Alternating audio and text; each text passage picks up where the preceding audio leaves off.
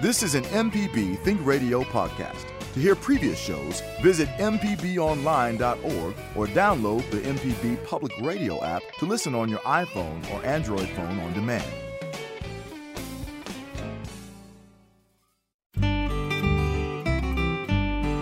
From MPB Think Radio, this is Creature Comforts. It's the show all about your animals and the animals around you. Kevin Farrell here with Dr. Troy Major, veterinarian at the Animal Medical Center in Jackson. Libby Hartfield, the retired director of the Mississippi Museum of Natural Science, is out this week. So here we are in the middle of August. Summer's winding down, but southbound migratory birds have been participating in fall migration since mid July.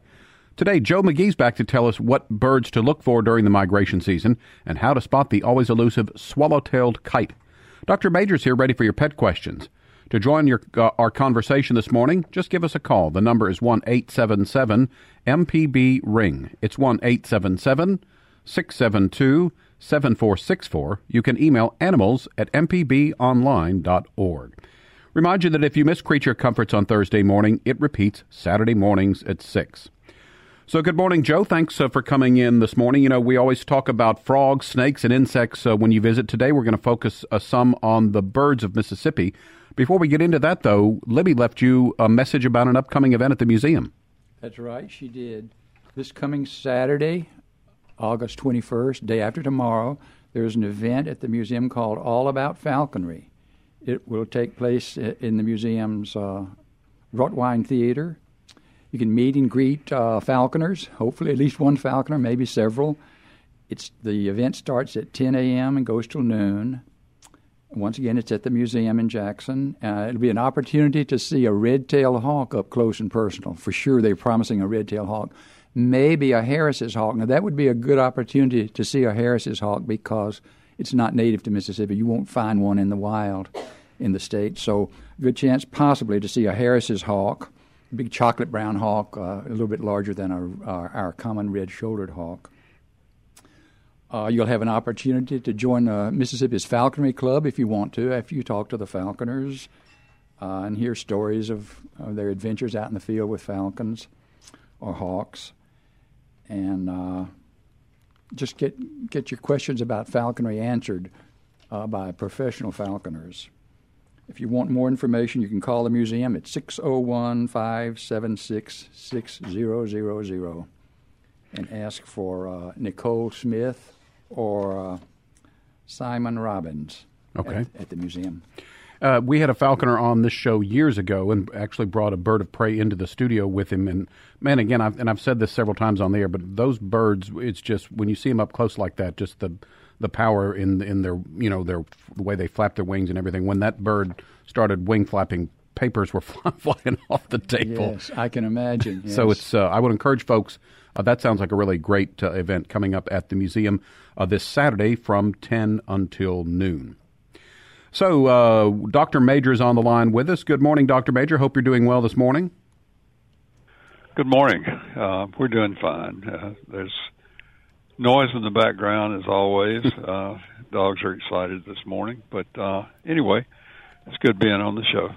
Well, you know, if we didn't hear the dogs, we would know that things aren't going. So that's a sign that the clinic is, is up and humming every day, I guess. it, it absolutely is. Yes. A couple of pet uh, questions here, one of which is a bit sure. unusual, but we'll start with this one. It says, "I have signs of deer coming into my yard. I don't know what could be attracting it. So far, it hasn't hasn't eaten my garden.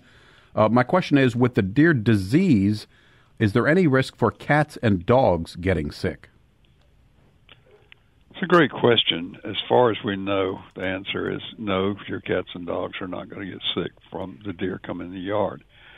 We have a, what shall I say, and Joe can attest to this, I'm sure, an abundance of deer uh, in our urban areas. Uh, and sooner or later, I'm sure they'll find something if there's a garden or whatever, if they'll find something to eat. but uh, as far as the the uh, cats and dogs catching something from these deer, I would say no. All right, here's another one. And uh, Job and I were talking about this yesterday, wondering whether you could answer it. And we figured, what the heck, we'll, we'll give it a shot. But it says, I have three chickens. One was isolated recently due to an infection requiring antibiotics. When the chicken came out of isolation, the other two chickens attacked it. They've continued to bully her and will not let her eat. Uh, uh, first of all, do you, do you have any experience with chickens? And if so, uh, any idea whether this bullying behavior among the chickens will pass?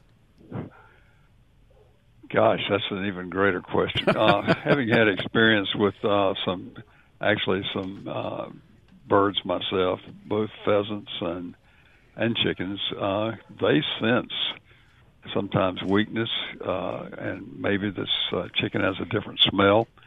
And I would keep this chicken isolated if if it's going to survive. But they can be quite vicious uh, if they decide to. Uh, uh, what shall I say, attack another bird of their in their group. But uh, I know in raising pheasants that uh, if any pheasant showed weakness, uh, the other pheasants would attack it. Hmm. So I guess my point is it may have a different smell. It may still be sick, and uh, I would keep it isolated still. Okay. Okay, so maybe some more isolation. Uh, and the tricky part here would be, I guess, because we don't know what's sort of keying the other chickens, it might be difficult to kind of figure out when, you know when the situation has resolved itself. So, but at least uh, you're saying for the short term, probably more isolation is the best bet. Yes. All right. This is Creature Comforts on MPB Think Radio. Our guest, as we mentioned this morning, uh, is a friend of the program. Uh, Joe, we pr- always appreciate you. And before we get into the migration, I wanted to ask you about. Um, I think I've mentioned on, on the air before. I'm a big fan of vultures. Uh, and d- there's two kinds, I think. There's the turkey vultures and the black vultures. That's right. Do we have the black vultures here in Mississippi? Yes, we have them in Jackson, in fact. Okay. They're the ones that you often see perched on uh, the billboards mm-hmm. coming in on the on the interstate. Uh, sometimes in fairly large numbers, but yeah, we have both vultures in the state. I saw several uh, black vultures just a couple of days ago and I stopped my vehicle and eased the window down, and actually it was already down, and tried. And I got a few, a couple of photographs, but they're very wary birds. There was probably a dead animal. I didn't see the carcass, but uh, th- there must have been a dead animal there that had attracted them. So um, I read on online yesterday that in I think it was in Indiana that they are becoming a real problem because they don't eat just carrion, that the, but they'll attack small creatures. And so farmers are saying that, you know, if there's a, a calf or something that appears to be a little bit vulnerable, that they are, are subject to uh, being attacked and, and killed by these, uh, by these uh, uh black vultures. Um, the other thing I thought was interesting, and so the, the point of the article was they were protected by a migratory bird agreement, but that they are now allowing uh, certain farmers, if they have a plan and limit the amount of vultures that they kill, that they can try to cull the population. Uh, the interesting thing was that they said that when you kill them, you take the carcass of one of the dead ones and sort of hang it up, and the other birds, I think, get the idea that maybe they should go elsewhere. And stay away. This, the same thing is in effect in Mississippi. Mm-hmm. Uh, yeah, black vultures will attack a calf that's just been born if there's no humans around. Now, humans frighten them, frighten them away. It's very difficult actually to get a good photograph of a of a black vulture, and certainly a turkey vulture. They're even shyer than the black vultures. Uh, but yeah, if there are no people around, they are hungry birds and they can kill a, a newborn calf, one that's just been born. Uh, I grew up on a dairy farm, and it was never a problem. Our cows had their calves out in a pasture, but there was a lot of human, you know, toing and froing, if you will, and so it was never a problem. The vultures will eat the placenta uh, if the you know, a cow will eat her own placenta if if she's given an opportunity. Uh, to keep predators away, that's thought to be uh, an adaptation to keeping predators away or scavengers away. But uh, the black vultures will eat that if if humans don't frighten the frighten them away. Uh, but yeah, miss, miss, beef cattle, people who raise beef cattle can apply for the permits. You can't just go out and do it without. You have to jump through a few hoops 1st mm-hmm. from the Fish and Wildlife Service to to do that. But they, yeah, they can be a problem. I hate to hear that because I kind of like them. yeah, to, to, me, they're. I, I, don't know what is it about the the right word to describe them, but something about the way they look and act, I think, to me, is really fascinating. And they do they do a good uh, a service to the rest of us by eating That's up right. all those dead animals. They keep the carcasses off the off the road. Uh, I actually can tell when there's when an animal has been killed in front of my house. I live on a fairly busy highway. I hear horns blowing, and it's people you know, shooing the black vultures away and possibly even turkey vultures uh, because they don't want to hit one. It'll it can damage your windshield. Mm-hmm. Uh, that's they're not necessarily interested in protecting the vultures; they're protecting their windshield. but I get out with my shovel and move it off the road. And if the hay has been cut behind my house and the grass is really short, I just put the you know the dead rabbit or the dead armadillo, whatever possum, whatever, out there, and they pretty soon they return and it's every fragment is gone, every every fiber of that animal is gone Yeah. in a little while. Yeah, it's amazing. And I think I heard once, I don't know if it was you on on the show or someone that we might have had that they can like eat windshield. I mean, they'll attack cars and eat eat things off of a car, like windshield wipers and that sort of thing. I I don't know. Okay, maybe- I, I, I didn't I didn't tell that story. I've never seen that happen. I don't know why they would. I, I don't know. Okay, well, I'm that, somehow in my mushed brain, I think I might have maybe add a little bit of uh, fantasy to what I heard, but that's uh, interesting, and it's interesting too that that same sort of uh, uh, you know program for farmers to kind of uh, controlled culling of the herd, I guess, is going on here in Mississippi as well. So. Uh, it's time for the first break of the hour. When we get back, we'll be talking about birds with our guest for the day, Joe McGee. If you have a question about migratory birds or a pet question for Dr. Major, you can give us a call. The number is 1 877 MPB Ring. It's 1 877 672 7464. Email animals at mpbonline.org. Stay tuned. We'll be back with more after this.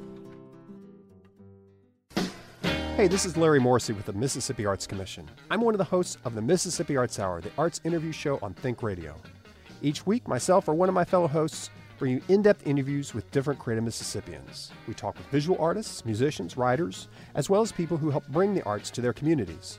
We hear about how each artist learned their craft and get some insight into their creative process. You can hear the Arts Hour every Sunday at 5 p.m. on Think Radio, or listen anytime by subscribing to the show through your favorite podcasting app. This is Creature Comforts on MPB Think Radio. Kevin Farrell here with Dr. Troy Major. And our guest for the day, biologist Joe McGee.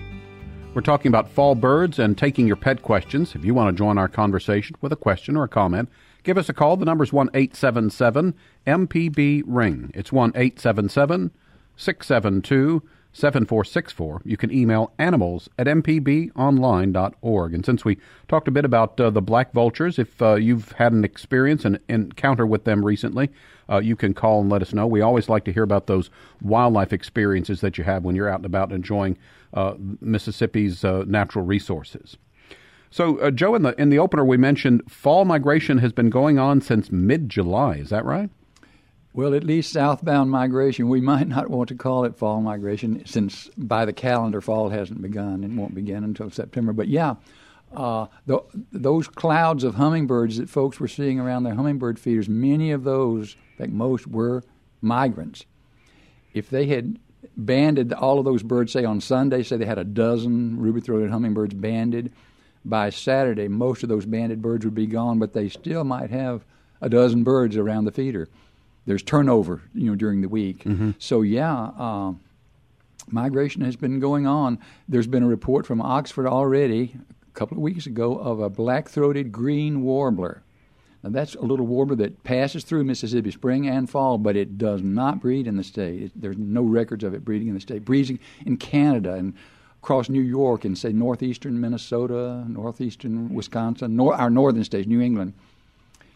Uh, and yet somebody saw one uh, near Oxford uh, uh, a couple of weeks ago. So yeah, migration is taking place. So, what uh, types of birds are visiting Mississippi this time of year? Uh, the the warblers that I just mentioned, the small small land birds. It might be instructive to think about what it was like in late April, say late April and May, when the birds were coming this way, getting ready to breed. Some of them just passing through, others coming to, to stop in our woodlands to uh, nest and, and you know raise young. At that time, the woods were just alive with song. Just uh, the the dawn chorus was just astounding. It can be astounding if you go to the right woodland.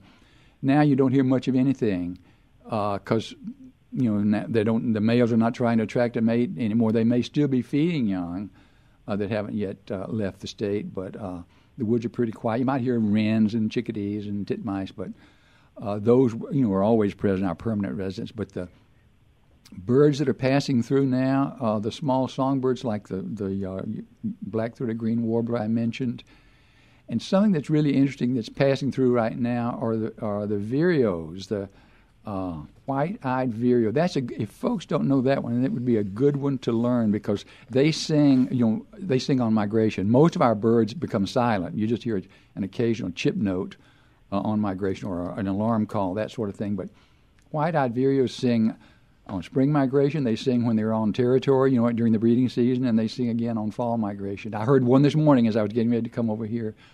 Uh, it's a it's a very distinctive s- song, and uh, I bet you many of our listeners have heard it. They may not have known what they were hearing because they're hard to see. White-eyed vireo is a is a difficult bird to see. It's a brush bird. It hangs out in uh, brushy woodlands at the edge of woodlands and under power lines that have been you know bush hog been cut, but not but not herbicided.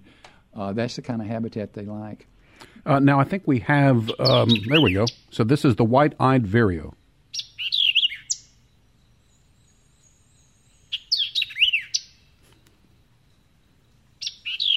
Perfect.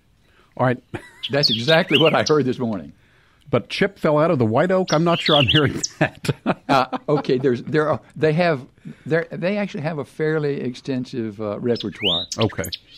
If you can learn the, the quality of the sound of that bird, this is nothing like say the, the song of a, a black-throated green warbler. Uh, once you learn the quality of that song, it, you'll recognize it, and sometimes it does say "Chip fell out of the white oak."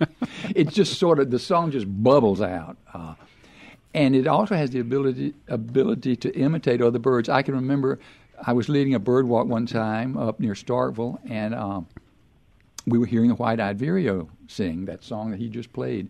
And if every time the the the white-eyed vireo completed its song, at the very end of its song, we heard a summer tanager singing. Somebody said, "Oh, there's a summer tanager," and I thought, mm, "I don't think so," but let's let's be sure. And sure enough the white-eyed vireo was throwing in a few notes of the summer tanager song at the very end of it. So we were not hearing a hmm. summer tanager. We were hearing a white-eyed vireo imitate a summer tanager. Why would it do that? Do we know? I don't know. Uh, I'm not sure we do know. But just, they have the ability to imitate a number of other birds. I, am not sure what the advantage to that to that is. Maybe it's just for fun. Who knows? That's the uh, that's the song of the black-throated green warbler, which you would hear in the spring when they're when they come through. You probably will not hear that this time of year. It's a high-pitched, thin song, and and the many of the warblers stay high up, way up in the trees. They're hard to see. Although in the spring, when they first start showing up, sometimes the trees have not completely leafed out, or maybe not leafed out at all, and then they are easier to see uh, because you're, you're looking at birds in bare, bare trees. This is Creature Comforts. Today we're visiting with Joe McGee and talking about some of the birds that are uh, migrating through Mississippi this time of year. We've got some open phone lines, so if you want to call in with a question or a comment, maybe you've uh, seen some birds out in your yard that you want to share with us, the number to call is 1 877 MPB Ring. It's 1 877 672 7464. You can have a, a, get your pet question answered by Dr. Major this morning as well. So, like I said, some open phone lines. We'd love to hear from you and participate in the program this morning. Kevin, we just got an email from uh, Catherine. You guys were talking about uh, buzzards a little bit earlier, and uh, the email said my dad used to call them caraway boys. this one, I guess this is a pun for you because they carried away the dead stuff. So that was her name for the buzzards, All Caraway right. Boys. I like that. They eat it, eat it in place, or uh, eat it where they find it. Uh, shorebirds are also headed south this time of year. Tell us a little bit about that. Yeah, when we talk about shorebirds, we're, we're talking about essentially sandpipers.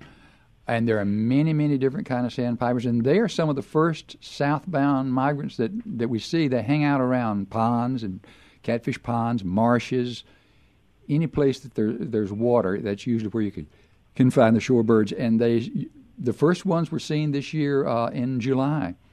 Uh, I believe the second week in July, folks were seeing shorebirds up in the Delta. They there's certain catfish ponds that folks have permission to visit and uh, and see the shorebirds. Sometimes in very large numbers. They can be difficult to identify if you're not used to it because uh, they kind of all look alike. They're little brown jobs, as they say. LBJs, little brown jobs.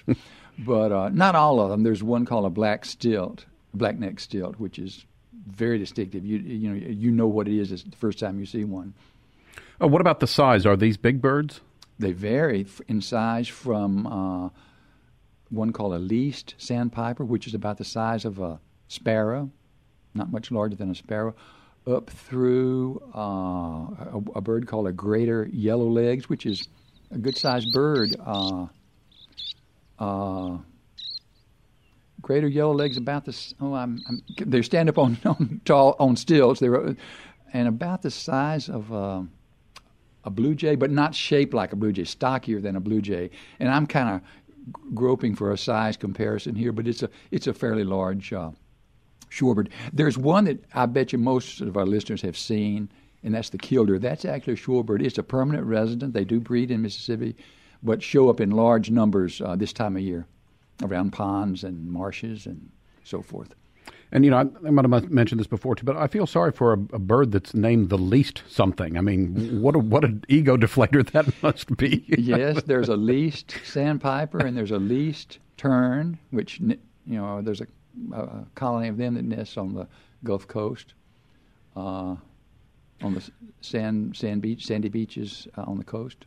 So um, you mentioned uh, the, uh, the, the catfish ponds. So we would also see these shorebirds, obviously, on, on the Gulf Coast uh, here in Mississippi. Yeah, they uh, they they hang out. Some of them prefer the sandy beaches. Some uh, prefer mud flats, exposed mud flats, because there's all kind of uh, food in those mud flats. You know, invertebrates that they like to feed on. And so, would we see them at, at lakes also? You can if there's enough shoreline exp- enough exposed shoreline mudflats or you know sandy beach exposed. They don't like it where the water runs right up into the vegetation. That's just they they can't access the food in in that situation. Most of them can anyway.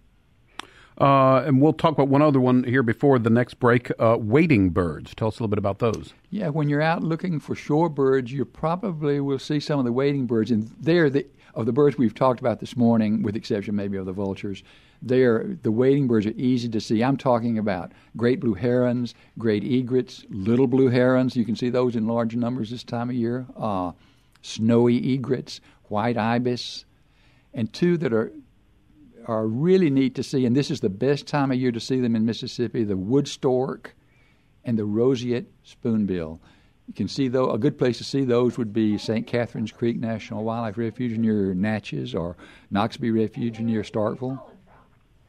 All right. So when we talk about wading again, obviously birds that want a body of water, would they be near lakes and that sort of thing? Yes. Yeah. Ponds and lakes, marshes, and they do wade, wade around in the water. They're not averse to you know getting up to their breast in water. Sometimes they're looking for something to eat. Little fish, little minnows, crawfish, the white ibis like crawfish, uh, frogs, tadpoles, that sort of thing. They're they're finding food to eat in the shallows of these ponds and lakes and marshes. Uh, let's go to the phone lines uh, before our first break, and we'll talk to Sue, our friend Sue from Beaumont. Sue, you're on the air with us. Good morning. Good morning. I'd like to ask a question. Uh, do you think, does your expert think that the migration of birds will change? What with the changing weather patterns? Will they become confused about going from warm to cold places and vice versa? Do you think? Do you think these weather patterns are going to change enough to confuse the birds? It's difficult to. I don't have a crystal ball, but it, it could. I think it could. I think uh, it could affect their food. You know, birds have to eat constantly. They're constantly eating. They're always hungry and changing weather patterns could change their food. I can give you an example of something that's already been observed in Europe. There's a little bird called, I believe it's called a pied flycatcher. I've never seen one. You have to go to Europe to see it. They winter in northern Africa, as I understand it, and breed in northern Europe, uh, Scandinavia, Germany, places like that. And because it's warming up sooner in northern Europe, and the trees are leaving out the and the food that the, these little birds eat it's a type of caterpillar shows up earlier. So by the, t- the but the birds don't know that. So by the time they get to their breeding grounds, most of those caterpillars have already uh, are, are no longer around. They've turned into moths. So that's how the changing weather patterns could affect birds, affecting their food source or their food supplies. Okay. Does that make sense? That makes sense, uh huh. All right, uh, Sue, thanks for calling in this morning. Um, this is Creature Comforts on MPB Think Radio. Let's go ahead and take our next break. When we get back, we'll continue talking with Joe about some of the fall birds. Also, we'll list some of the top birding wa- bird watching apps that you could, both for beginners and seasoned bird watchers. And if you have a question for Dr. Major or Joe, or you want to share your latest brush with nature, that's the phone call you need to make. It's 1 877 MPB Ring. 1 877 672 7464. Email animals at mpbonline.org. Stay tuned for more. Hi, I'm Jason Klein from Fix It 101. If you ever thought about changing the doorknob or fixing a leaky faucet, some jobs just aren't that difficult, and yes, you can do it. If you want to find out how to do those things, listen to Fix It 101, podcast everywhere. Kevin Farrell here with Dr. Troy Major, veterinarian at the Animal Medical Center in Jackson, and our guest for the hour, biologist Joe McGee. You're listening to Creature Comforts on MPB Think Radio. If you miss any of today's show, you can subscribe to the podcast using your favorite podcasting app or download the MPB Public Media app and you'll get to listen to all the MPB Think Radio programs on your schedule. To join the conversation this morning, it's a phone call 1 877 MPB Ring 1 877 672 7464. You can email animals at mpbonline.org. I want to talk about the swallowtail kite, but we've got some callers to get to first.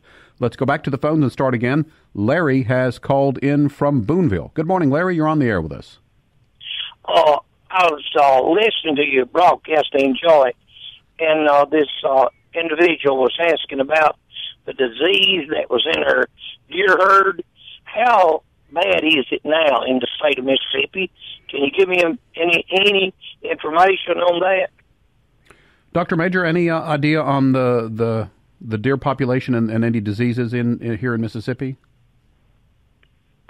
You know, we need to talk to a specialist about that. Mm-hmm. I'm honestly not sure about the the number of deer affected. Uh, there were several counties where the uh, uh, encephalopathy, you know, where they, I guess you could call it mad deer disease, mad cow disease, uh, was occurring. But uh, he may, the caller may be referring to the uh, fact that there are deer being tested positive for COVID. Hmm. Uh, so I, I would have to say that I don't have those figures and I don't know the percentages of those. All right. I wish I could give you more information. Uh, thanks, Larry, for the call. We'll, we'll try to do a little research, and maybe we can get some information for you uh, next week if you're if you've tuned in. So we appreciate your call this morning. Going to stay on the phone lines. Brandon is next from Pontotoc. Good morning. It's your turn. Go ahead. Oh, good morning. Uh, I've got um, a comment and a question. The uh, comment is about the vultures. Mm-hmm. I live in uh, out in the county in Pontotoc on a place, old home place called Big Hill, and uh, at least once or twice a year I have 50 to 100 of these things. We call them bo- uh, buzzards, ro- ro- ro- roosting our trees out here, and um, quite a sight to see. And uh, sometimes they'll sit up on the power pole and I guess dry their wings in the morning or something. But it's pretty pretty amazing. My dog's not real fond of them, but uh, they make a lot of noise. Now the the question though I have is about my best friend Glee. She's um, half. Um, American Pit Bull, half uh, Staffordshire Terrier, uh, but she looks more like the dog from the Little Rascals. She's got a white coat, black patch over her eye, and she's um, been having a lot of problems. She she tries to urinate but can't. She just you know takes a position to urinate, and she'll sit there like that for a long time, and then walk a little bit and do it again. And I've taken her to the vet, but we treated her with three rounds of antibiotics, and she's still doing this. And I feel a mass uh, in her lower abdomen and my question is this: uh, She's 14 years old, and you know the surgery might be an option, but I don't know whether that would be the best thing to try to do or not with her age. And I just wanted some advice about that, or if you have any other ideas about what might treat this, it might be something else. Right. Well, this is an excellent question. You know, it's uh, 14 year old. Uh, she's she's probably led a great life. I, I would oh, say this has. though. yeah. Did uh, did they do an ultrasound or X-ray of her bladder? They did a they did a large X-ray. They did a X-ray initially that uh, didn't show any blockages or anything like that. No stones. But the second one they did, they she said that she thought she saw a mass uh, around the kidney, but now the mass that I can feel in her abdomen is actually more central uh, abdomen below, almost uh, uh, well below the rib cage. Um, and I did Right. mention this. He also leaks at night now, but that's okay. I've got dog pads and stuff I bought for him. But Right. leaks. Of course, this, this leakage at night is not unusual in a in an older dog that's been spayed. I'm sure pro- she probably has been spayed, maybe not, but uh, lack of estrogen uh, can cause that leakage, as you see, and can be quite a large volume from time to time. Uh, as far as the rest, you've tried three rounds of antibiotic, uh, and I'm sure probably did blood work as well. I would say maybe an ultrasound in that area you were talking about. Uh, it sounds like it could be in the. Is it in the lower abdomen or higher up? In other words, if she's standing up, is it in the lower part of her abdomen? central between uh, the her rectum and her rib cage, and it's it's pretty centralized, and it's about the size. It's not very large. It's about the size maybe of a small orange, but it's a hard mass. It's, I mean, it's a it's a palpable mass anyway. Right. And this could be, you know, part of the cause of why she's uh, doing what she's doing.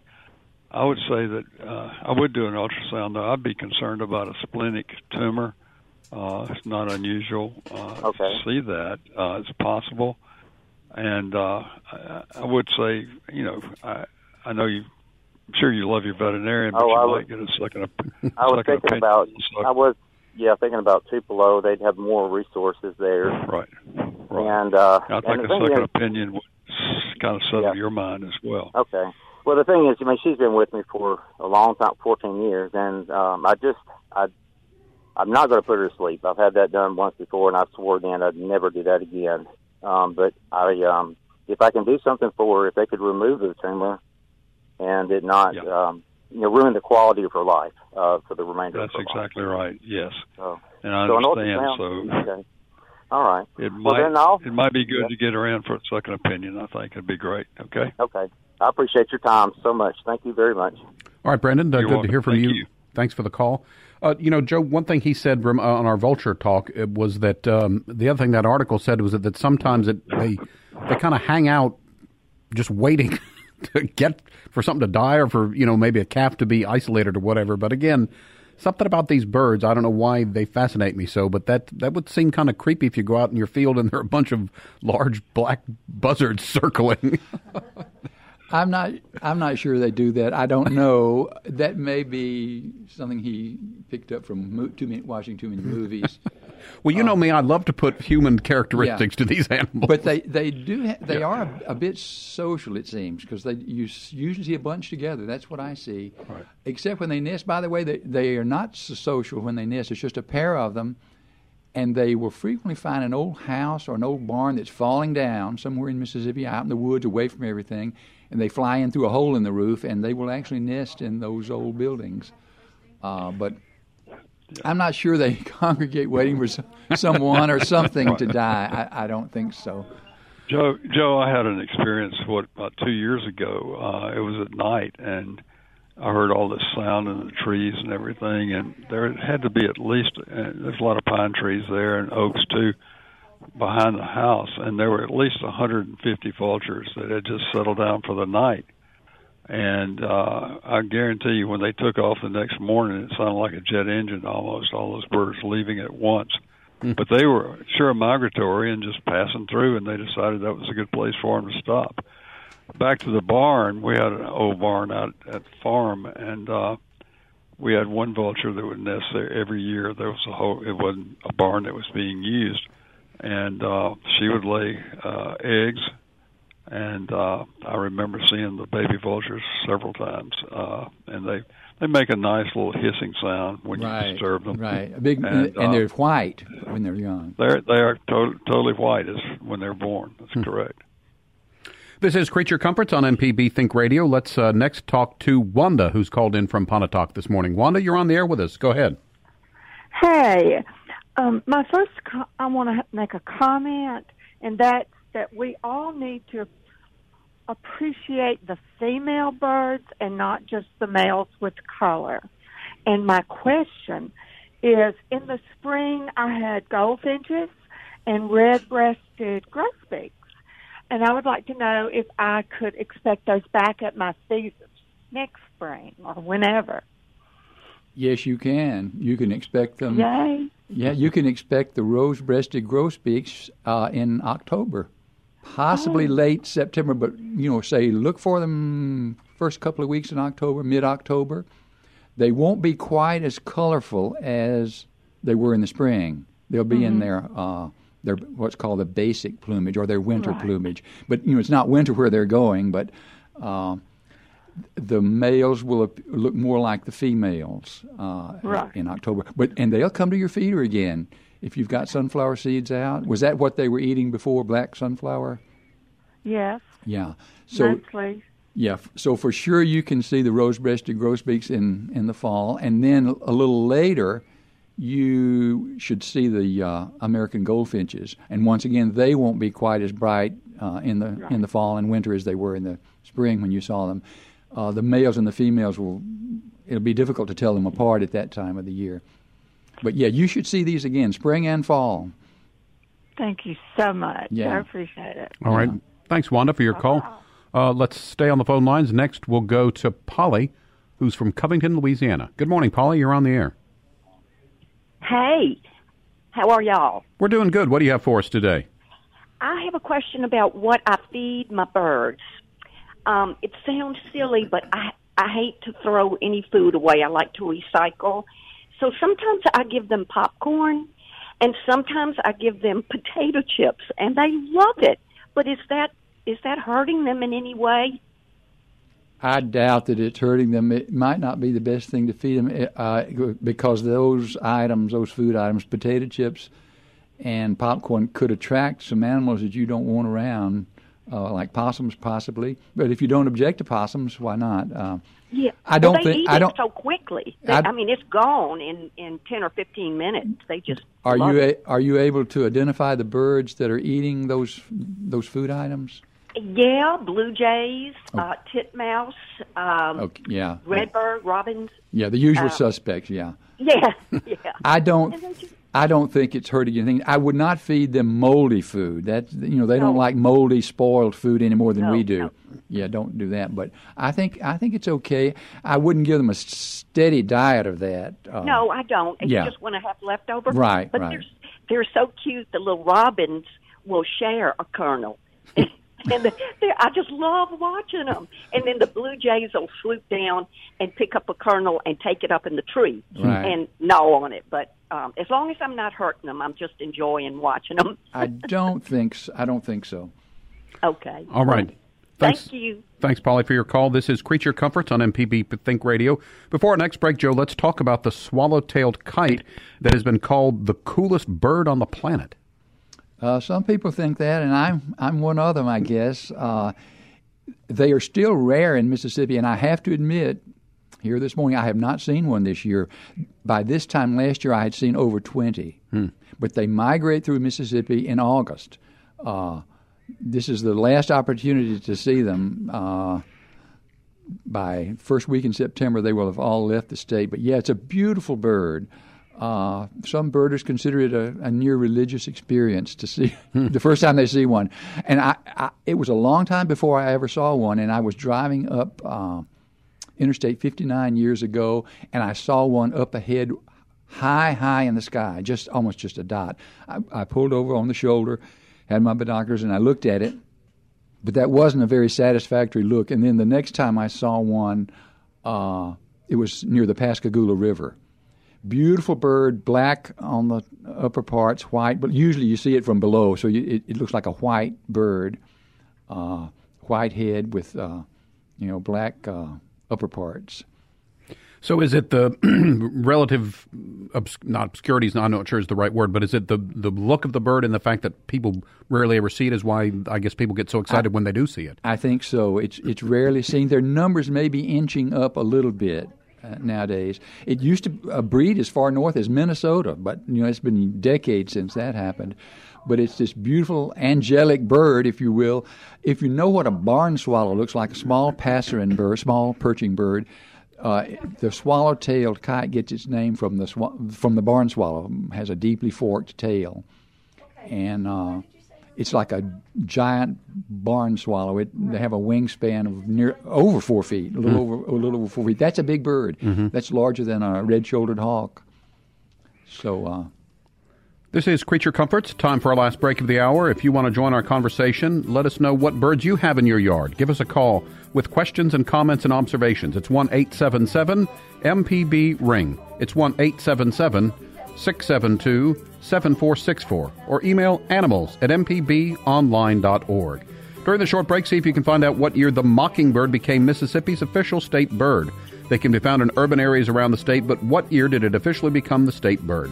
We've got that answer for you after the break, so stay tuned.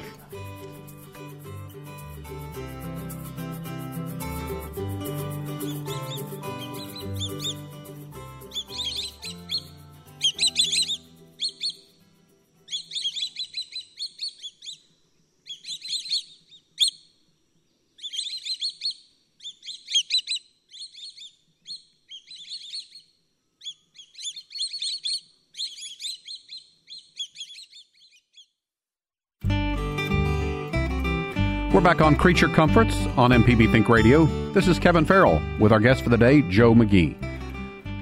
If you want to join the conversation, still time to work in a quick phone call at 1 877 MPB Ring. It's 1 877 672 7464. Before the break, we talked about uh, the mockingbird becoming Mississippi's official state bird and asked if you knew what year. Pat yourself on the back if you said 1944.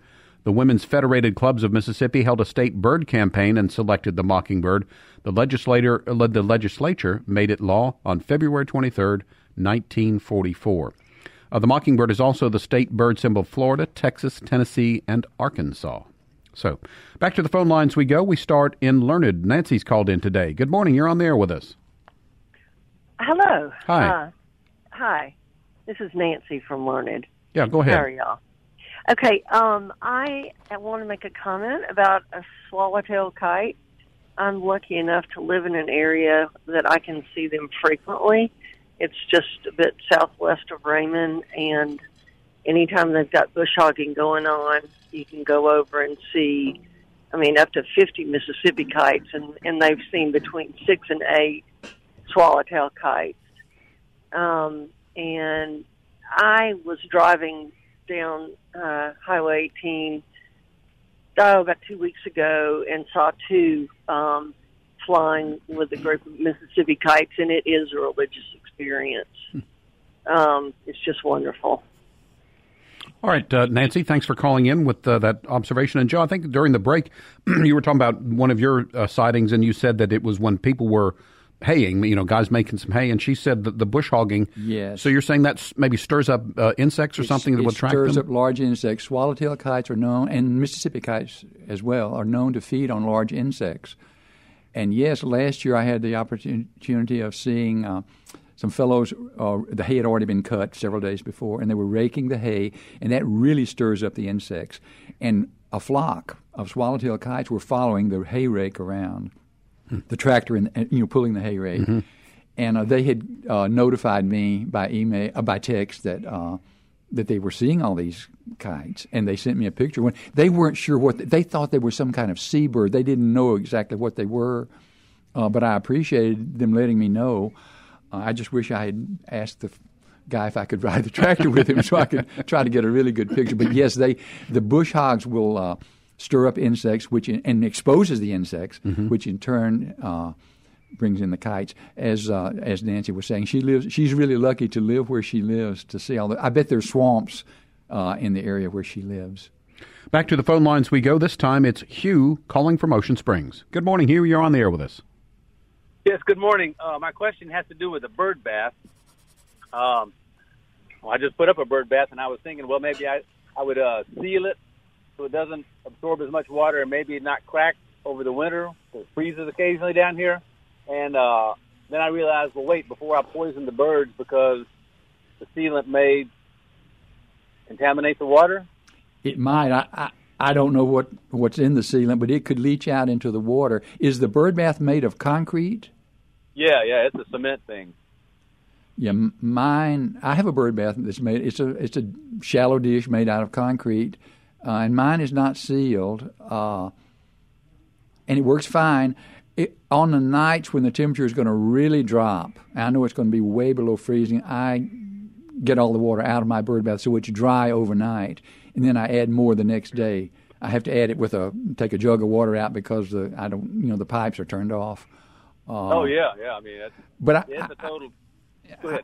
Yeah, I would. I'd be careful about putting a sealant in there. Uh, just fill it every day with fresh water. And have you got a dripper on it? I I have a dripper on my bird bath, and it really brings in the birds.